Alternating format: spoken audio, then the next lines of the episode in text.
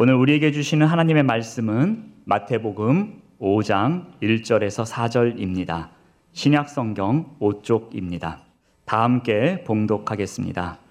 예수께서 무리를 보시고 산에 올라가 앉으시니 제자들이 나아온지라 입을 열어 가르쳐 이르시되 심령이 가난한 자는 복이 있나니 천국이 그들의 것임이요 애통하는 자는 복이 있나니 그들이 위로를 받을 것임이요 아멘. 여러분 혹시 소확행이라는 말 요즘 들어보셨지요? 예? 예, 소소하지만 확실한 행복이라는 뜻입니다. 아침에 일찍 일어나서 아무도 없는 가운데 한적한 시간에 마시는 한 잔의 커피와 그 향기, 그 소확행입니다. 하루의 일과가 마쳐지고 난 뒤에 사랑하는 아내 혹은 남편과 함께 고적한 시간을 가지면서 산책하는 시간, 그 소확행입니다. 행복을 멀리서 찾지 말고 가장 작은 데서 행복을 누리라는 취지에서 나온 말입니다. 그러나 이런 작은 행복감들이 우리에게 일시에 행복한 느낌을 가져다 줄 수는 있을지 모르지만 우리로 하여금 행복한 삶을 살아가는 사람으로 만들어 주지는 못합니다. 행복은 잠깐의 느낌으로 유지되는 것이 아니고, 아, 나의 삶을 돌아보니 정말 감사하다. 나는 만족해. 라는 영적, 정서적 만족감이 자기 삶에 깃들어 있을 때 찾아오고 유지되는 것이기 때문입니다.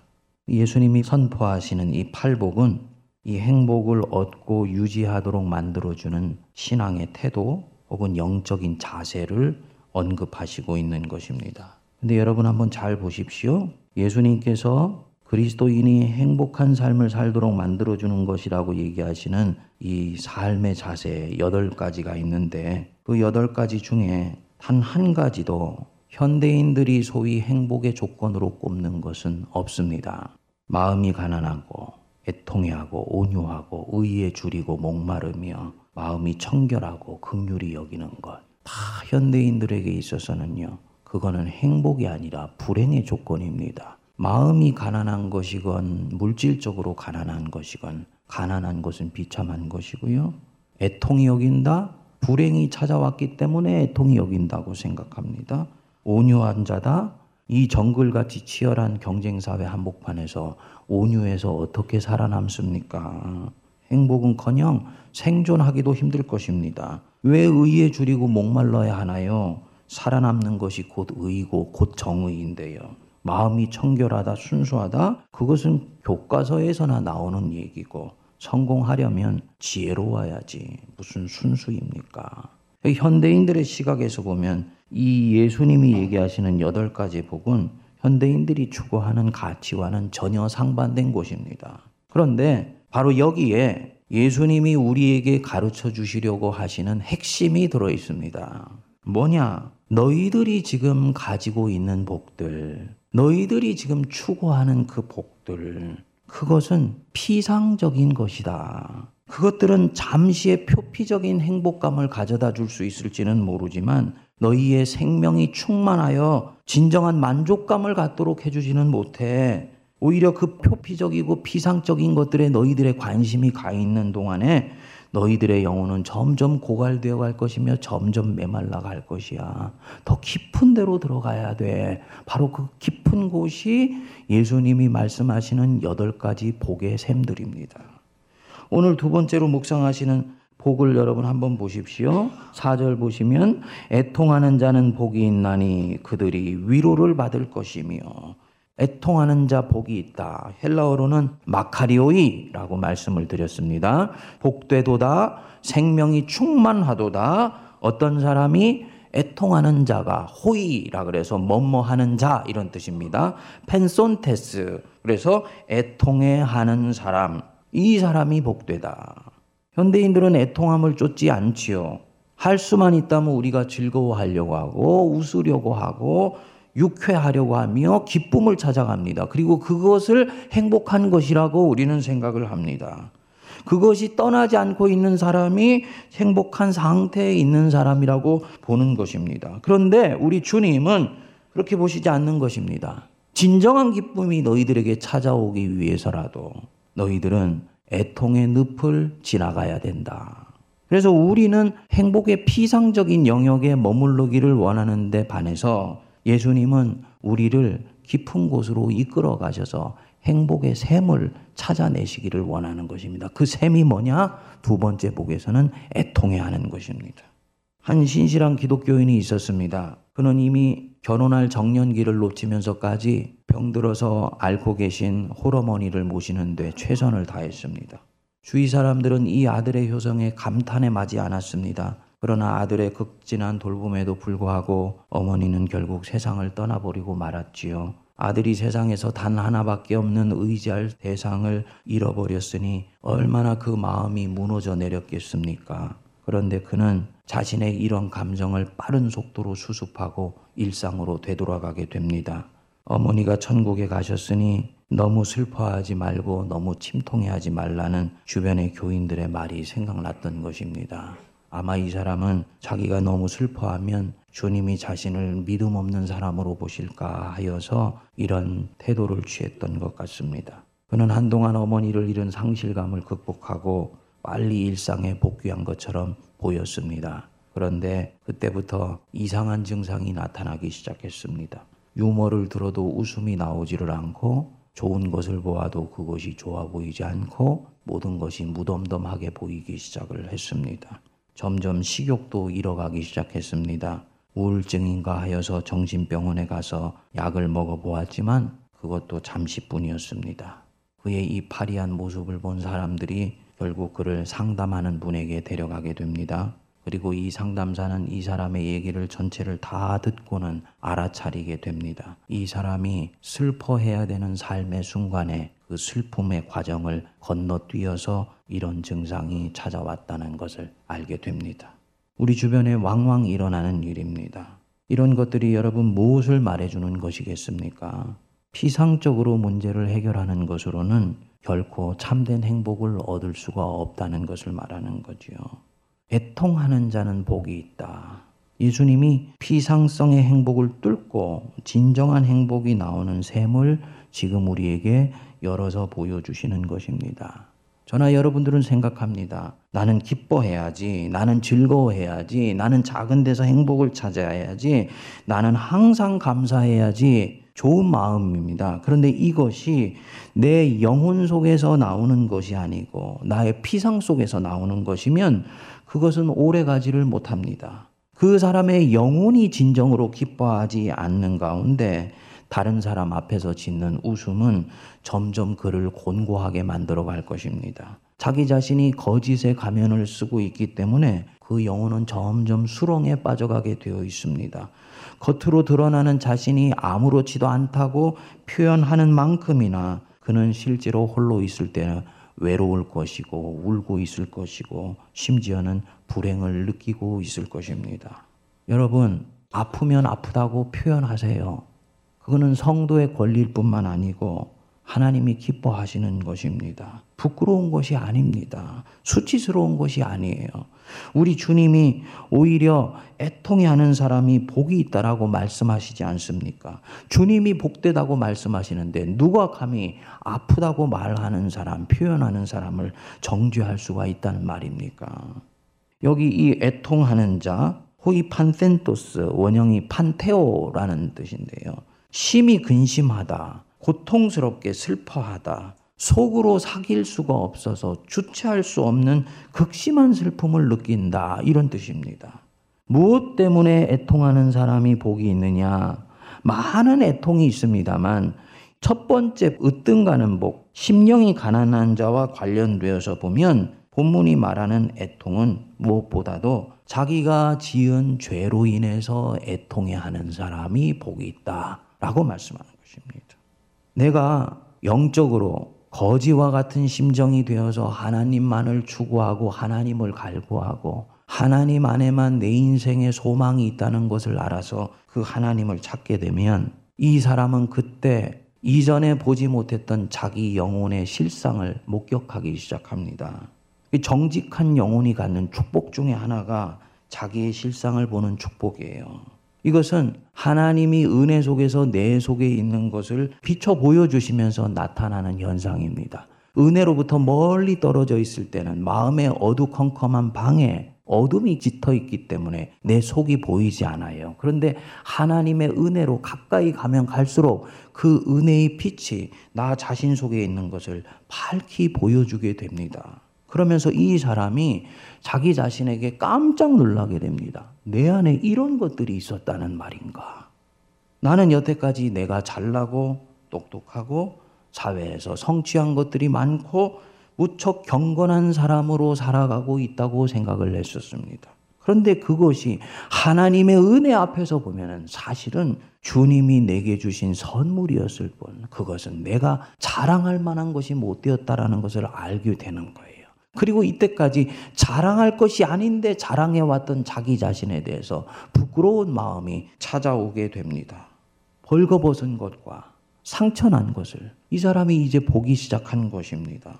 여러분, 내가 공로의식을 갖고 있거나 내가 직분의식에 갇혀 있으면 이런 내 자신의 영혼의 실상을 보지 못합니다. 나는 목사다. 나는 장로다. 나는 안수 집사다. 권사다. 이런 직분 의식에 매여 있는 사람은 자기 영혼의 진실에 직면하지를 못합니다. 은혜가 비껴 지나가게 돼요. 이런 것 주님 앞에 다 내려놓고 하나님을 향해 간절한 심령으로 거지와 같은 주님만이 나를 살릴 수 있다라는 그 마음으로 갔을 때 이 사람의 마음에 천국이 임하게 되면서 자신이 하나님의 은총 아래서 살아가고 있다라는 것을 알게 되지요. 바로 그때 이 사람은 자기 영혼의 부끄러운 실상을 목격하게 되는 것입니다. 베드로가 예수님을 진정으로 주님으로 만나고 난 뒤에 제일 먼저 알게 된 자신의 모습이 무엇이었습니까? 어, 주님이 나를 수제자로 부르셨네? 이런 마음이 아니었잖아요. 주여 나를 떠나소서 나는 무엇이니이다? 죄인이로서이다. 남들이 서로가 서로에게 그냥 죄인이라고 하니까 죄인이라고 고백하는 것이 아니에요. 은혜 가까이로 가면 갈수록 그분의 아름다우심과 오묘하심과 전능하심과 나를 품어주시는 그 사랑에 비하면 남 너무너무나 부족하고 너무너무나 연약하고 너무나 죄악된 사람으로 살았다라는 것들이 드러나게 돼요. 이게 정상적인 신앙입니다. 그래서 은혜는 나로 하여금 기뻐 날뛰며 감격하기 전에 아파하게 하고 자신에 대해서 속상하게 만들고 무엇보다도 자기의 죄와 허물에 대해서 애통하게 만들어 줘요. 주님을 제대로 만나면 이 거룩한 죄의식이 찾아오는 것이 당연한 것입니다. 자기에게 베풀어 주신 사랑에 비해서 자기가 얼마나 교만했는지 알게 됩니다. 내가 그동안 얼마나 위선자였는지 알게 되고요. 얼마나 자신과 하나님께 정직하지 못한 가운데 믿음 생활을 했는지를 보게 만들어 줍니다. 표면적으로는 말하지 않았지만 내 속에 다스려지지 않는 이 욕망이 얼마나 나를 그릇된 곳으로 몰고 가고 있었는데 나는 그것을 교묘하게 은폐하면서 살아가고 있었는지 자신을 철저히 발견하게 됩니다. 옛날 시골집에 여러분 보름씩 장마가 지고 나서 축축한 가마니를 확 열어젖히게 되면 그 보름 동안에 햇빛에 숨어 있는 온갖 종류의 진해, 그리마, 벌레들이 가득 해 있는 걸 보게 되잖아요. 그것이 그동안에는 몰랐는데 햇살이 비춰지면서 내 눈에 똑똑한 현실로 목격하게 되는 거예요. 그게 바로 은혜 앞에 갔을 때 우리 안에 있는 내면의 현상들을 우리가 들여다보게 되는 것과 마찬가지입니다. 고개를 절레절레 흔들게 되지요. 내 안에 이런 것들이 있었던가라고 생각하면서 자기 자신이 부끄러운 마음을 갖게 됩니다. 무엇보다도 하나님이 나를 사랑하시는데 하는 마음에 애통 해하고 속상해하는 마음이 찾아옵니다. 이게 정상적인 신앙이고 이제 본격적으로 이 사람이 은혜 안에서 받는 진정한 기쁨을 누리는 그 직전까지 가 있는 것입니다. 그리고 이 영적인 자신의 실상에 대한 진정한 알에서 탄식이 찾아오죠. 그리고 그가 진정으로 정직하다면 그는 아마도 자기 자신에 대해서는 절망하기 시작할 것입니다. 이런 사람 망한 사람이 아니고 비로소 살아나기 시작한 사람입니다. 그 생명이 충만하게 나아갈 복이 있는 사람이에요. 우리 예수님께서 이 베드로에게 말씀하셨지 않습니까? 뭐라고 위로하셨나요? 괜찮다. 너는 이제 사람 낚는 어부가 될 것이야. 자기 자신이 스스로에게 절망해서 진정으로 죄인이라는 것을 깨달아 알게 된 것 때문에 이 사람은 이제 그리스도께로 나가게 될 것이고요.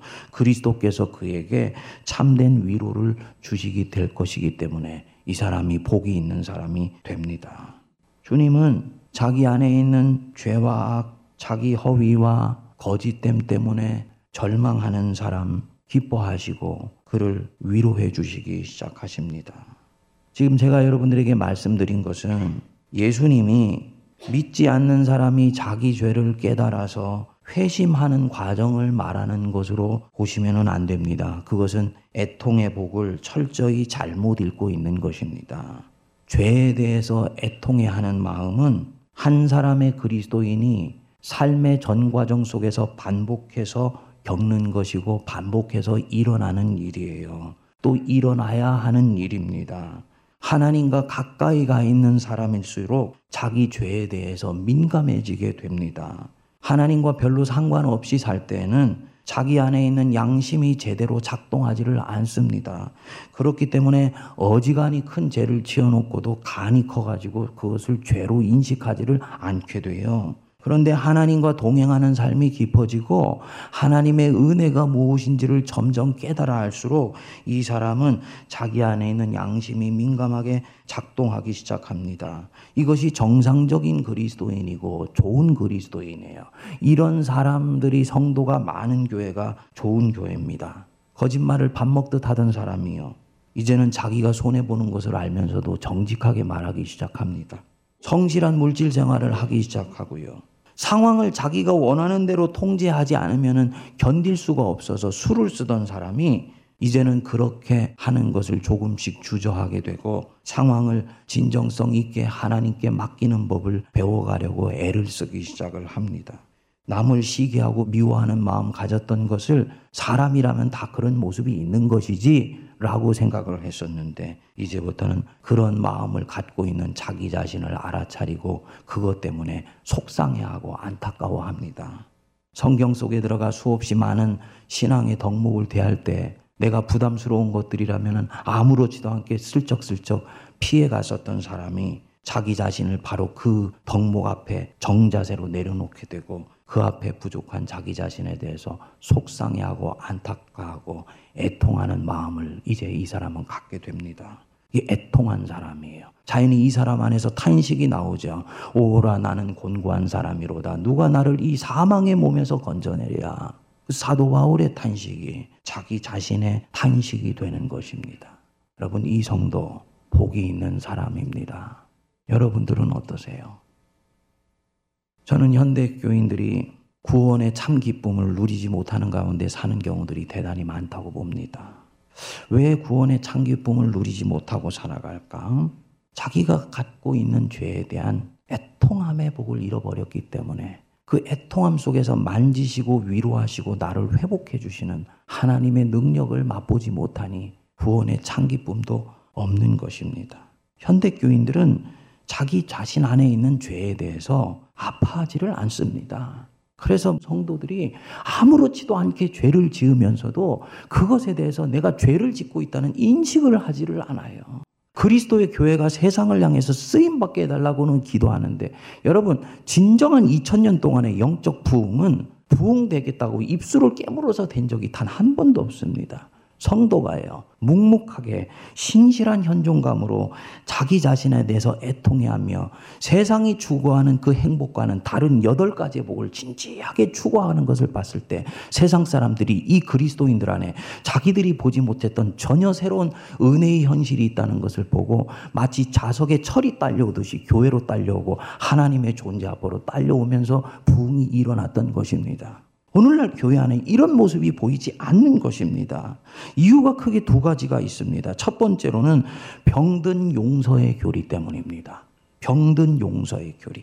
입으로 용서를 구하면 되었다고 생각할 뿐 내 안에 있어야 되는 은혜 의식은 없어지고 이미 사라져 버렸어야 되는 온갖 공로 의식과 죄와 악에 가득 차 있다는 것을 보면서 아파하고 비통해하는 것들이 없어졌어요. 있어야 되는 것들은 이미 없어져 버리고 오래전에 없어졌어야 되는 것이 여전히 또아래를 틀고 역사는 자기 자신을 보면서 아파하고 비통해하는 신앙이 없어져 버린 것입니다. 그렇기 때문에 진정한 회복이 일어나지를 않습니다. 당연히 구원의 창기쁨을 누리지 못하지요. 이 모든 원흉 중에 하나가 병든 용서의 교리 때문이에요. 원래 이 용서의 교리는 고대 교회에서 성도들이 자기가 하나님 앞에서 짓는 죄와 허물 때문에 과도하게 속상해하고 아파하고 애통하는 것을 보면서 목양적 조처로 시작이 되었습니다. 거룩한 정죄의식은 나로 하여금 하나님께 가까이 가게 만들어줍니다. 근데 이 정죄의식이 거기서 한 발자국만 더 나가게 되면요. 스스로를 과도하게 속상해하고 아파하면서 오히려 부끄럽게 여겨서 주님과 멀어지게 만드는 것입니다. 이건 원수의 짓이에요. 아, 이렇게 되면 과도한 정죄의식이 하나님의 성도들을 잃어버리게 만드는구나. 그래서 교회 안에서 공적으로 죄의 용서를 놓고 기도하도록 권면하기 시작했습니다. 그리스도 예수 안에는 정죄함이 없다라는 신앙들을 견고히 갖도록 해준 것입니다. 그런데 이런 본래의 취지들은 온데간데 없어지고 현대 교인들은 거룩한 죄의식은 온데간데 없고 죄의 용서만 구하니 진정으로 용서받은 자의 참 기쁨도 없어지고 구원의 기쁨도 사라져 버리게 된 것입니다. 둘째는 거짓 경건주의 신앙입니다. 이 거짓 경건주의 신앙은 현대 교회에서 성도들이 가질 수 있는 이 애통의 복을 빼앗아가 버리는 원수 중의 원수입니다. 이 거짓 경건주의 신앙의 핵심은 모든 것이 율법의 표면적인 행위 자체에 항상 가 있습니다. 전통적인 종교 행위를 하는 것을 경건이라고 생각하고 성경에서 얘기한 주님이 요청하는 것을 행하는 것을 경건 자체라고 생각합니다. 주님이 알고 계셨어요. 너희는 박하와 운양과 회양과 11조를 드린다. 그런데 하나님을 향한 의와 사랑은 놓치고 있다. 무엇이냐? 속사람 속에 일어나고 있는 심령의 미묘한 파장에 관심을 갖지를 않더라는 것입니다. 왜? 내가 그 행위한 것으로 충분히 주님 앞에 경건하다고 생각했던 것입니다. 당연히 자기 속을 들여다보려고 하지를 않아요. 내면을 성찰하려고 하지를 않습니다. 작은 마음의 죄악을 살펴 회개하는 데까지는 절대로 갈 수가 없습니다. 근데 이것은 무엇이냐, 여러분? 표면적 유대인이지 참된 유대인이 아니라고 바울이 일갈한 부분입니다. 진정한 할례는 마음에 하는 것이다. 그랬죠. 마음에 칼을 대어 자기 자신 속에 있는 죄를 도려내는 아픔을 거룩한 성도는 기꺼이 감행한다는 것입니다. 사도 바울이 말씀했지요. 무릇 표면적 유대인이 유대인이 아니며 표면적 육신의 할례가 할례가 아니나. 오직 이면적 유대인이 유대인이며 할례는 무엇에 할지니? 네 마음에 할지니. 왜냐? 할례는 영에 있고 율법 조문에 있지 아니한 것이라. 그 칭찬이 보이는 사람에게 있는 것이 아니고 만군의 여호와 하나님 그분께 있는 것이다.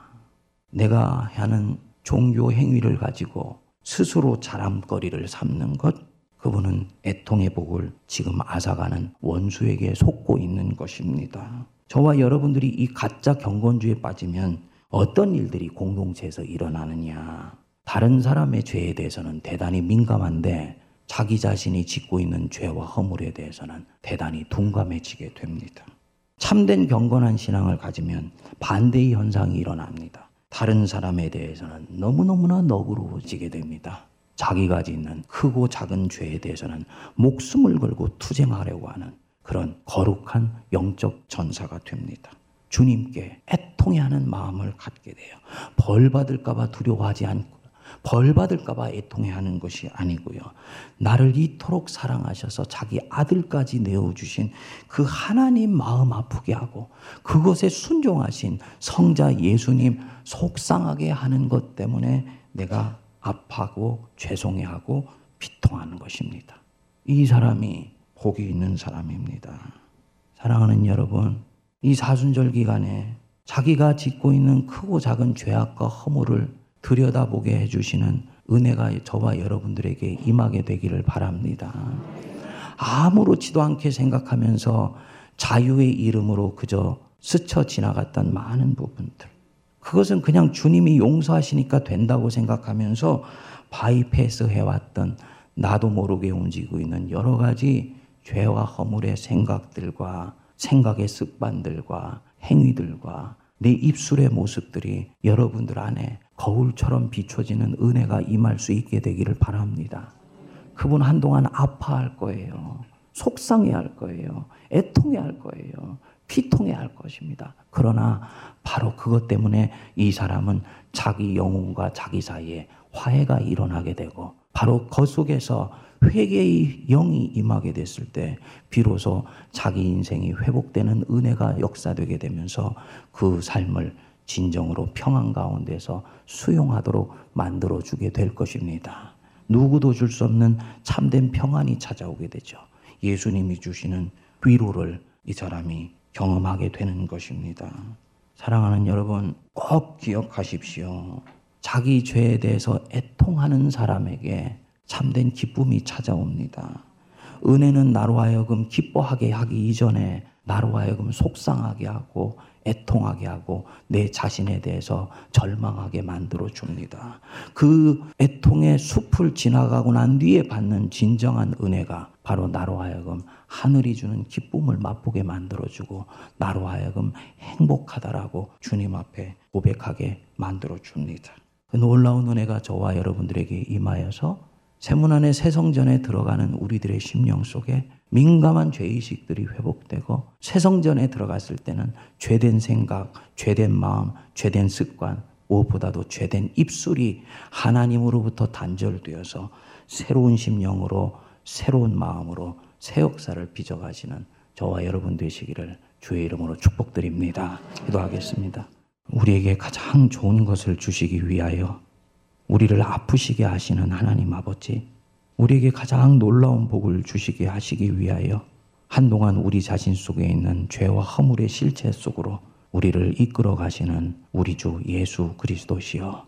하나님의 백성들, 세상으로부터 구별되어 부름받은 백성들, 세상이 우리 귀에 속삭여주는 행복의 조건들에 함몰되지 않게 하여 주시고, 예수님이 우리에게 부어주시는 그 은혜의 샘물 속에서 힘을 얻어 진정한 행복을 누릴 수 있는 자들 되게 하여 주옵소서. 이 팔복을 묵상함을 통해 내 영혼의 실체가 드러나게 하여 주시고 그동안 그저 무뎌진 가운데 지나왔던 내 자신 속에 영적인 민감성이 온전히 회복되게 하여 주셔서 하나님의 은혜 깊은 것들까지도 들어갈 수 있도록 역사하여 주옵소서.